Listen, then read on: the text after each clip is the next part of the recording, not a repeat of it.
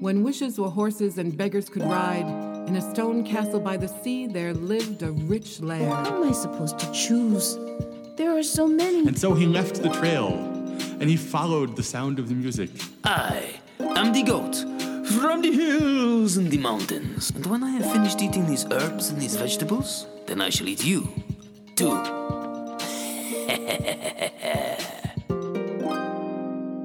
Once upon a time, and welcome to the Story Story podcast. I am your host, Simon Brooks, and I have some stories for you. This is a podcast to hear traditional stories told by some of the best storytellers in the world. It will take you to long ago and far away and bring you back safely. I just want to give everyone a heads up on the content. There is a story or two which includes threatened violence. Do you ever find yourself in a place which you suddenly notice is quiet? All those thoughts in your head just seem to calm down, and then there's silence. Except it's not silent. There's the wind flickering the leaves. There's no traffic noise, but the birds tell each other about me and Mo walking with soft steps between the trees while I am. Mo is gallivanting with the squirrels. There's no sound of mowers or leaf blowers. There's the sound of a distant waterfall, barely audible. Have you ever stopped and listened hard?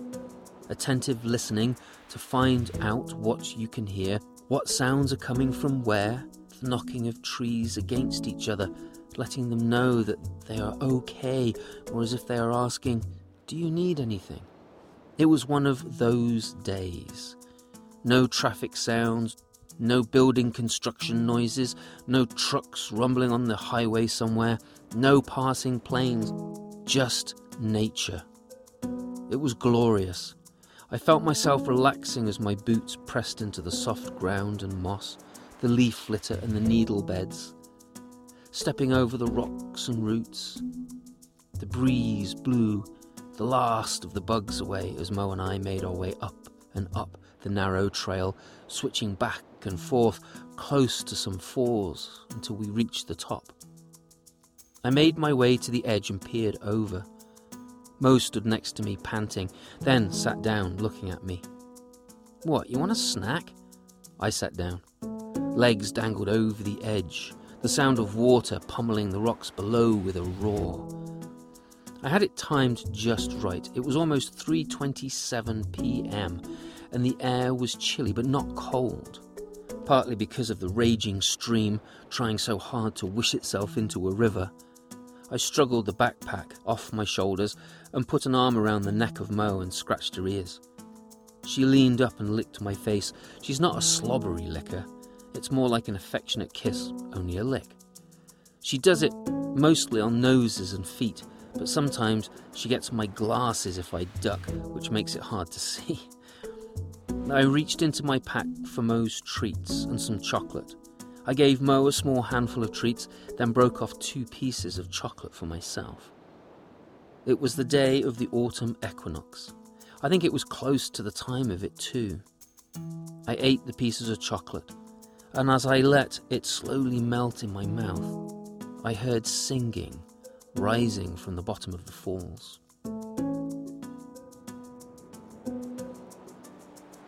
Richard Martin originally hails from England, but has lived and continues to live in Germany and pays many visits to Asia, or did in the before time. Richard is a lively storyteller with a wonderful twinkle in his eye. Today he is regaling us with Hansel's stepmother. Enjoy. Once upon a time, long ago and far away, on the edge of a great forest, there was a village. And on the edge of that village, in a small house, there lived a young woman.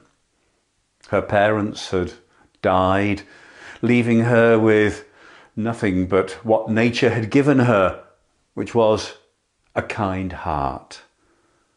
Now, unfortunately, nature had not given her a face to match.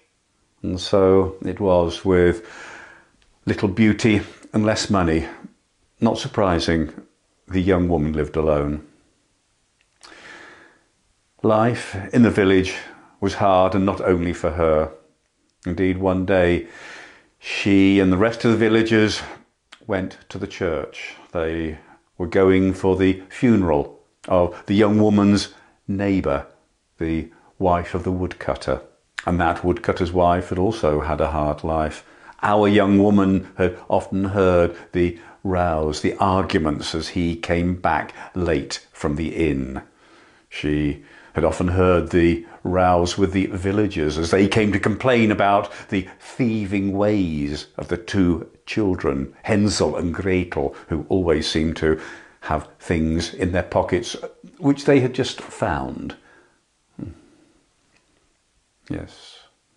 And there our young woman sat in the church, looking across the coffin at the family, the two children, Hansel and Gretel, looking around, uh, probably to see what they could steal next. And she saw, sitting next to them, the woodcutter,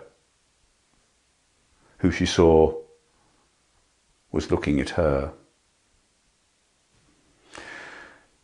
And so it was no surprise to the young woman when, a few evenings later, there was a knock at the door. The woodcutter, who said, Well, I've brought you no flowers, but a business deal.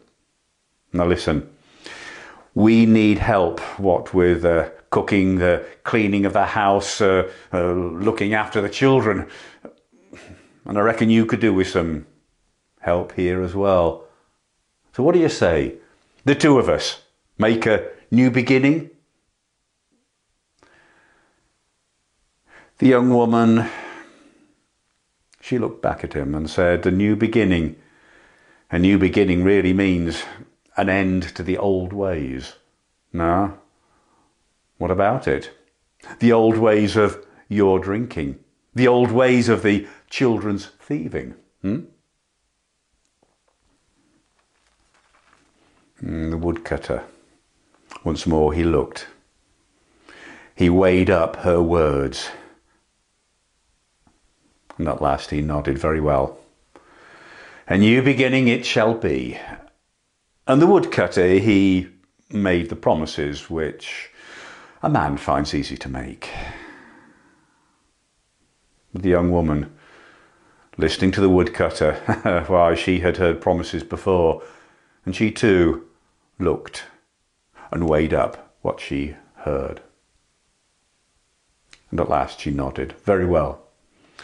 Very well, we'll give it a try, those new beginnings. And give it a try they did. She moved in, and try hard they both did. For her it was easier. For remember, nature had given her a kind heart. But for him, Soon the old ways began to come back. The visits to the inn of an evening were more frequent and longer. The children, they soon fell back into their old ways. Soon their pockets were stuffed with, always, the story was, something they'd just found. But he, when she told him of what the children were doing, all he could say was, ah, it's better they bring something back in their pockets than just hunger in their bellies. And times being so hard, it's, it's hard enough to fill those bellies anyway. And times continued to become harder. The work was less, the food in the entire village became less. And soon all the woodcutter could think about was the emptiness in his belly. Food, food, he says. You do not understand, but I, I, I, I need food. I need meat to give me strength if I'm to work and cut my trees. One night, as they lay in bed, and he was saying the same again and again and again, and when she said, What else can we do? There is nothing but patience. Times are hard, and we must endure when he said, ah, Times are hard, but desperate times call for desperate measures. There's always a way. There four mouths. We can make that too. The little we have is better and a chance to eat meat again. The horror. As the young woman heard what the woodcutter was saying, the even greater horror, when she realized what was in his mind. With tears in her eyes, she begged and begged and begged that he harm his children, not at all. At, least, she said, if you're determined to bring us down to just two mouths, at least just lose the children in the forest. Perhaps, perhaps, perhaps nature will look after them. Perhaps they will come home somehow. And at last, he gave his word not to lift his axe against his own children. But the next morning, the next morning when she rose before he was awake and went down to the stream to fetch the pail of water which was all the breakfast she could give them, why then, she lifted from the bed of the stream small white stones, and she filled her pockets with as many as she could. And when later that morning the four of them went into the forest, deeper and deeper, when the others were not watching, she took a stone out of her pocket and dropped it behind her, the way there would be a trail left for her to follow. Deep, deep in the forest, when he had made a fire, Hansel, Gretel, stay there, be back before night. And he and she walked on, and again she made him promise, promise on his heart not to harm the children. When he'd given his word, she turned. There may be no food at home to cook, but at least there's a house to clean. I'll go back and do that now. And so it was. She turned and followed that trail of stones, the trail which took her out of the forest and back to the home. She took her few belongings. She bundled them together in a cloth and tied that cloth on the end of a stick and sat down to write the letter. I hope and pray the children come back home. And if they do, I'm sure soon enough their pockets will be filled as they always have been. And I'm sure somehow the three of you will come up with a new story to explain what has happened. But for me, I can no longer go on with these old ways. For me, it is an end. And then she took that stick with her bundle of belongings, put it over her shoulder. She opened the door and stepped out and walked down the road, ready at last for a new beginning for the rest of her life.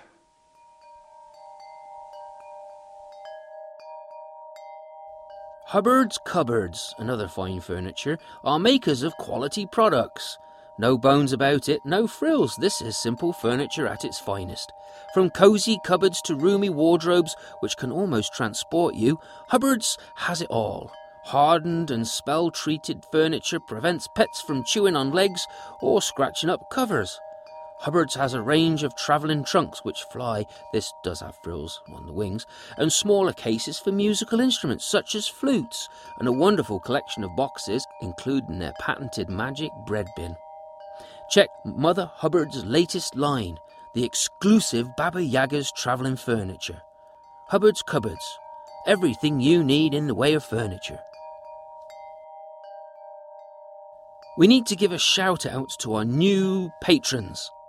Avi, Liam, and Corbin and their dad Michael. Way to go, Michael, for getting your kids into folk and fairy tales. They are the best. This episode is brought to you by Avi, Liam, Corbin, and Michael. Thanks for being supporters. Yay!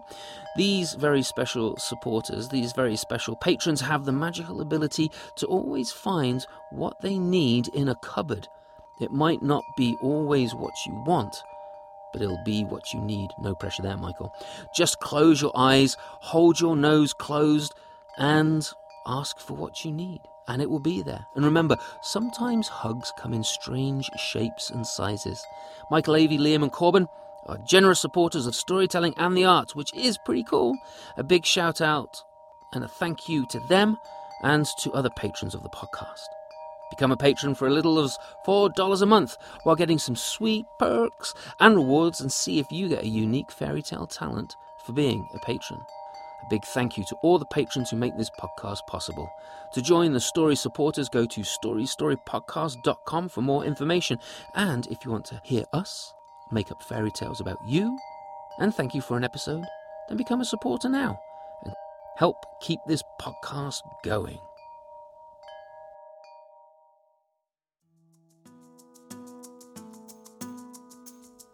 Looking over the lip of the rocks, down to the base of the falls, I could see the spray was thick, but there was something down there in the mist of the spray. It started to rain, and the mist got thicker. I moved around so I was lying down flat, staring over the edge. Some of the spray reached up to my face, and my shirt was getting damp from the light, ladylike rain, which turned into dibble, slow drops. I could hear a voice, a man's voice, singing. But it was not deep, not particularly resonant, a gentle voice. And this was then joined by another voice. This sounded more like a woman's voice, and they sang in beautiful harmony. The mist below began to move, the mist began to form shapes of two people, hands joined, coming out from the curtain falling water, followed by bodies, the shapes of a man and a woman in this mist, and this beautiful song. With the sound of the waterfall, I could not make out the words, but the music of their voices I could hear, soft and slow.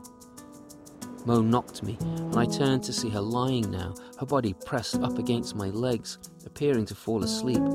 I too felt tired, suddenly. And I remembered that sometimes these songs can lull you to sleep for a hundred years. So I rolled over and sat up. I pulled the straps of my bag over my shoulders, poked Mo, and stood. Come on, girl, let's go. I nudged her with my toe, and reluctantly she stood, and I began to run, jumping over exposed roots and leaping over rocks. Well, that's a trigger for Mo, and she came leaping after me as we ran down the trail. I shook my head to clear the song away, and the rain grew a little heavier and harder. I began to wake up fully, and Mo took off after a chippy, so I knew she was fine. While we did this big, long loop and got back to the car safely, the light was green as it shone through the trees. It has been sung that one shouldn't chase waterfalls, but I disagree with that. Chase waterfalls and rainbows, but watch out for those sprites that might sing there. Judith Heinemann and Daniel Marcotte are a storytelling musical combination who go deep with their work. They have studied both the stories and the music of these times and have found the connections between the two. These stories are strong and a little chilling in places. Please enjoy Aschenputtel, a steely variant of Cinderella.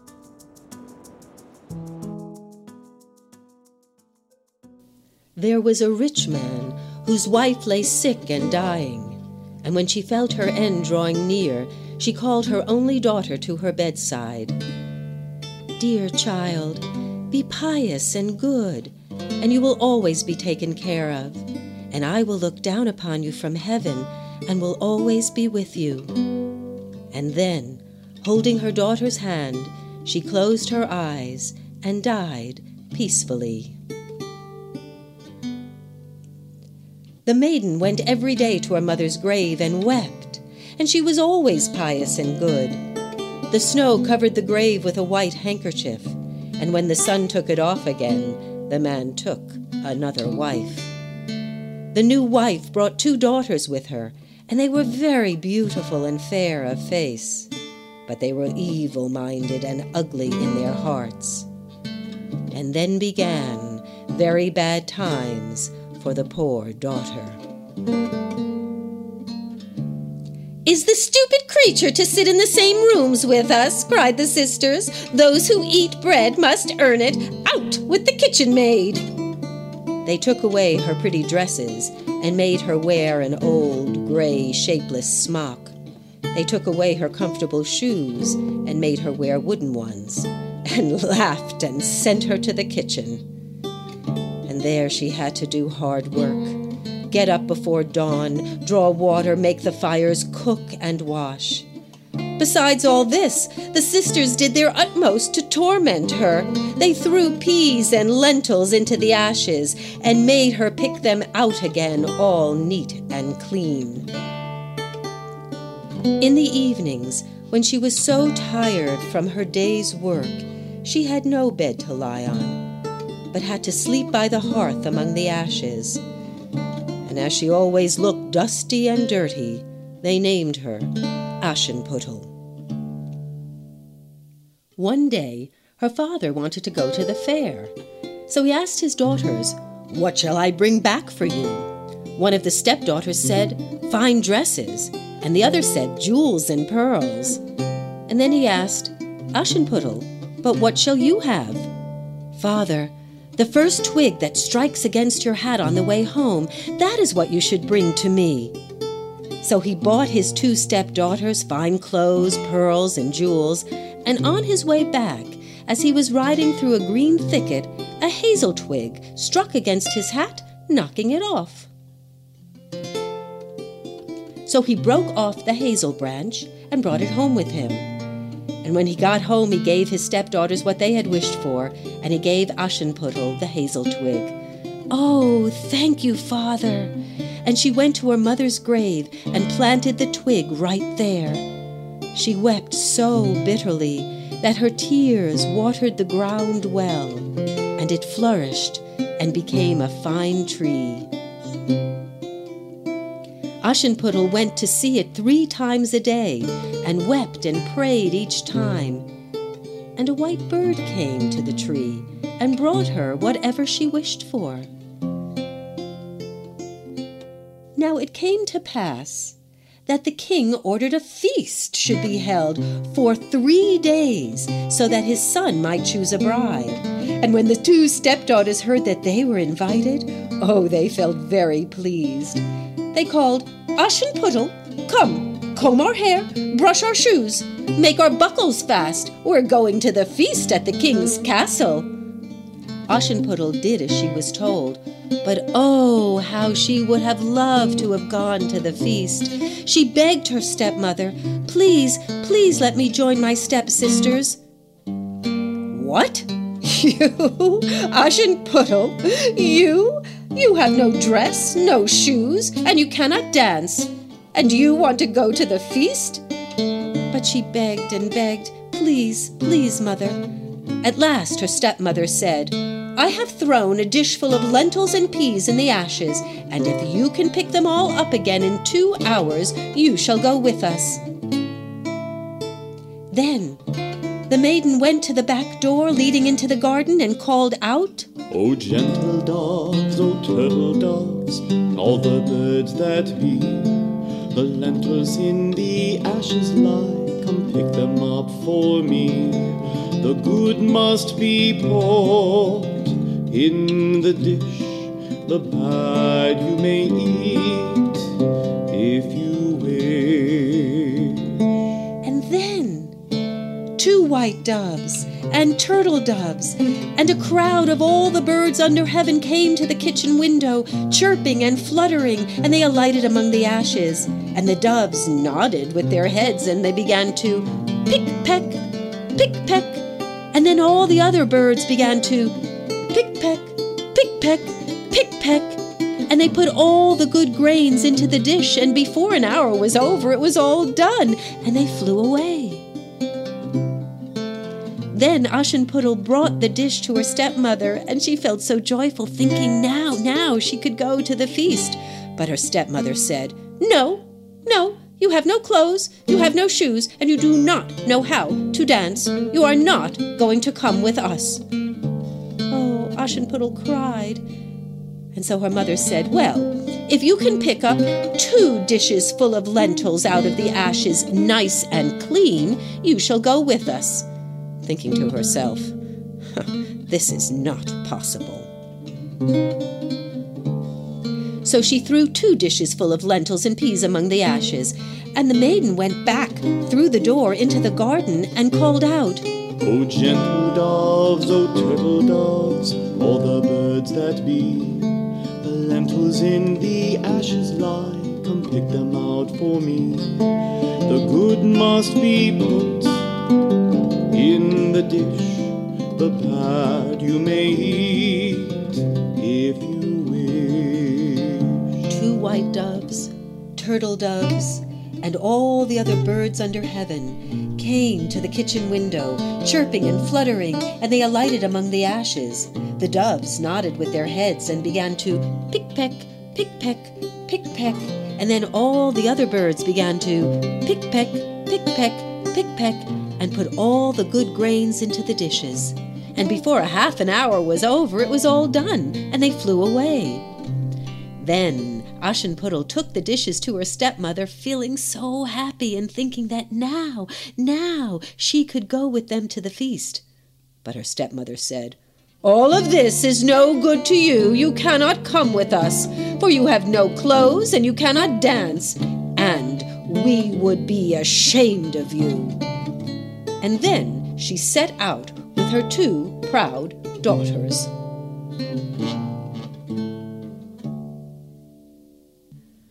When there was no one left in the house, Aschenputtel went to her mother's grave and sat under the hazel tree and cried, Little tree, little tree, shake over me.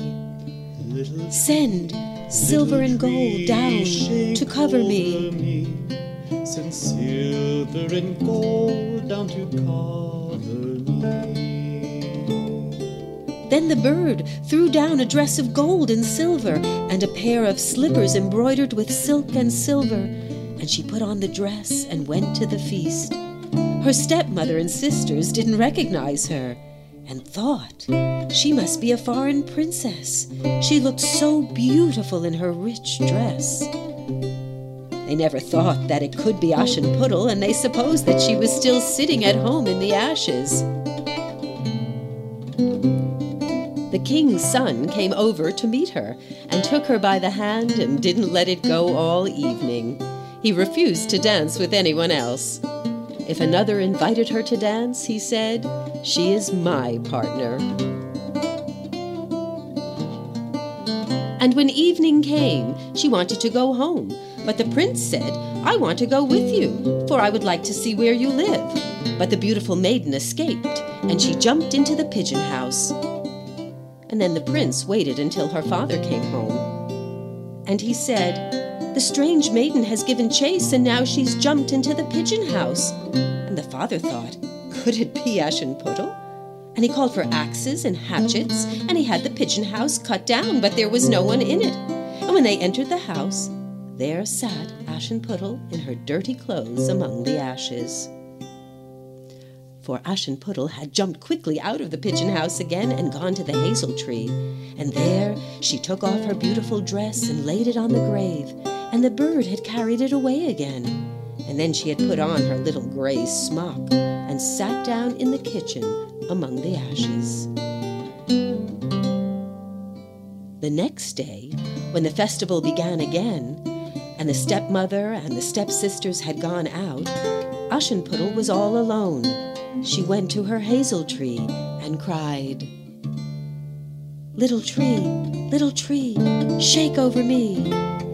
Send silver and gold down to cover me. Shake over me. Send silver and gold down to cover me. Then the bird threw down a still more beautiful dress than the day before. And when Aschenputtel appeared at the festival, everyone was astonished at her beauty. The prince had been waiting for her and took her hand and danced with her all evening. And when anyone else wanted to invite her to dance, he said, She is my partner. When evening came and she wanted to go home, the prince offered to follow her, offered to take her to her house because he wanted to know where she lived. But she escaped from him, and she ran into the garden, and there stood a fine large tree bearing splendid pears, and she leapt as lightly as a squirrel among the branches. The prince didn't know what had become of her. So he waited until her father came, and then he told him that the strange maiden has escaped from me, and I believe she has leapt into the pear tree. Hmm, the father thought. Could it be Aschenputtel? And he called for an axe and felled the tree, but there was no one in it. And when they went into the kitchen, there she was among the ashes as usual. Because she had climbed down the other side of the tree so quickly and had gone to the hazel tree and taken back her beautiful clothes to the bird and had put on her old gray gown again. On the third day of the feast, when everyone else had gone off, Aschenputtel went again to her mother's grave and said to the tree, tree, Little tree, shake over me, send silver and gold down to cover me. Little tree, little tree, shake over me, send silver and gold down to cover me. The bird threw down a more magnificent dress like none of which anyone had ever seen before. Oh, and slippers that were made of pure gold. When she appeared at the feast, nobody knew what to say. She was so beautiful. The prince danced only with her, and again, if anyone invited her to dance, he answered, She is my partner. When evening came, Aschenputtel wanted to go home, and the prince offered to accompany her. But she escaped very quickly, and he couldn't follow her. But this time he had spread tar all over the staircases, and as she ran away, her left shoe stuck fast. The prince picked it up and saw that it was made of pure gold, and it was very small and slender. The next morning he went to her father and said that none should be his bride except the one whose foot the golden shoe should fit. And the two sisters were so glad because they had very pretty feet. The eldest daughter went to her room to try on the shoe, and her mother stood by. But she couldn't get her great toe into it, for the shoe was too small. Then her mother handed her a knife and said, Cut the toe off, for when you are queen, you will never need to go by foot. So the girl chopped off her toe and squeezed her foot into the shoe and went to the prince. And then he took her with him on his horse as his bride and rode off with her. But they had to pass by the grave. The two white doves in the hazel tree cried. Coo, coo, there's blood in her shoe. This one is not the right bride for you.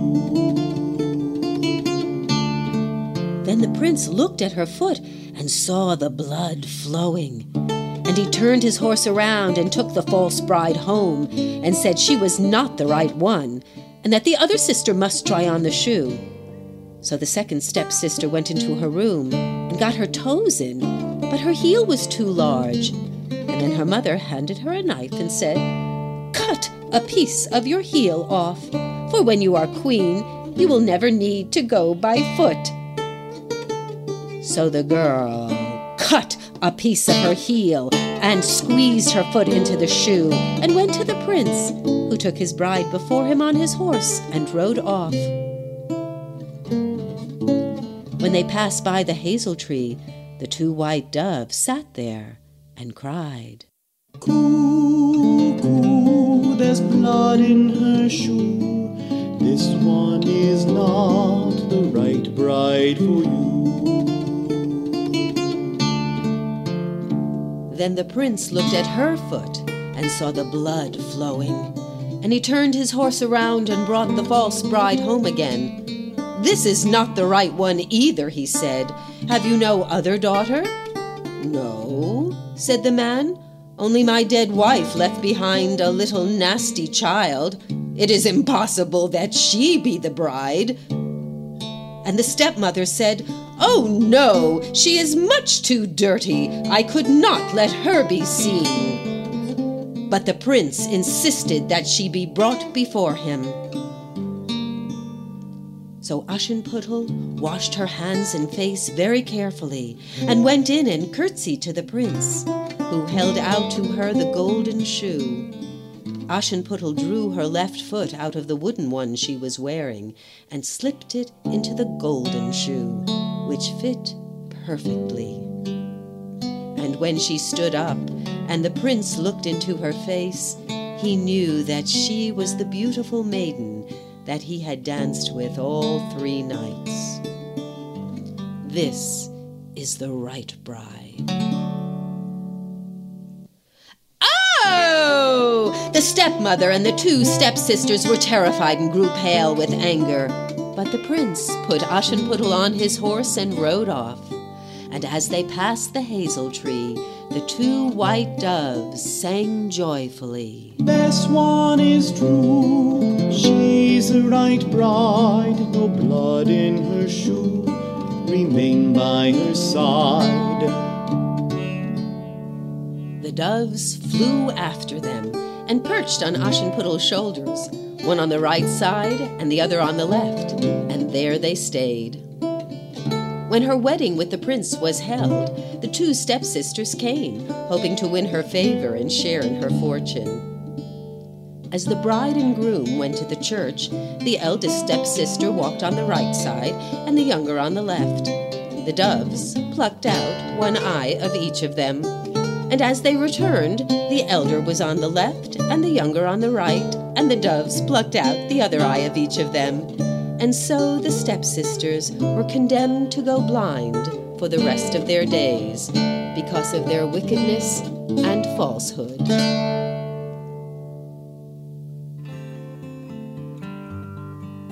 Thank you for listening to the Story Story podcast. Find Martin, Judith, and Daniel on the web and tell them you want to hear more stories and music. We are still in strange times for the performing arts, but the opportunities to connect with the magic of live virtual storytelling are abundant. Go and find your favourite tellers from the podcast and discover what they can bring to your home. Did you know that you can connect with the podcast and see fairy tale sponsor ads on Facebook and Instagram at Story Story Podcast?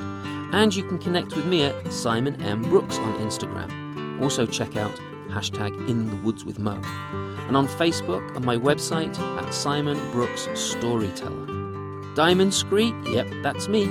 But while you're at these places, let us know the favourite story that you have heard or the favourite stories of your childhood. Who knows? Maybe you will hear them here soon. Inspiration for the fairy tale sponsor came from Christina Vincent. Thanks, Christina. It was fun riffing off that. And the true fairy tale, the inspiration for that, well, you know, same place as usual. It came from a recent walk in the woods with Mo. And the music for this podcast is by Poddington Bear. Story Story Podcast is made possible by patrons like you. Consider becoming a patron or joining the mailing list to get a podcast pack of goodies or write a review on Apple Podcasts or anywhere else, which helps other story lovers find and enjoy the show. You'll hear more stories next week, but until then, live happily ever after. And Mary Kate opened up the door, and there, on the doorstep, wrapped in his own blanket, was her baby. And to this day, Anansi spins webs so that he can catch the flea, the fly, and the moth that got away. If you go down to the lake on a clear day when the water lies as calm as a sheet of glass, you can still see the rooftops of the castle glittering in the sunlight. And if you listen really closely, you can even hear the festive music from the royal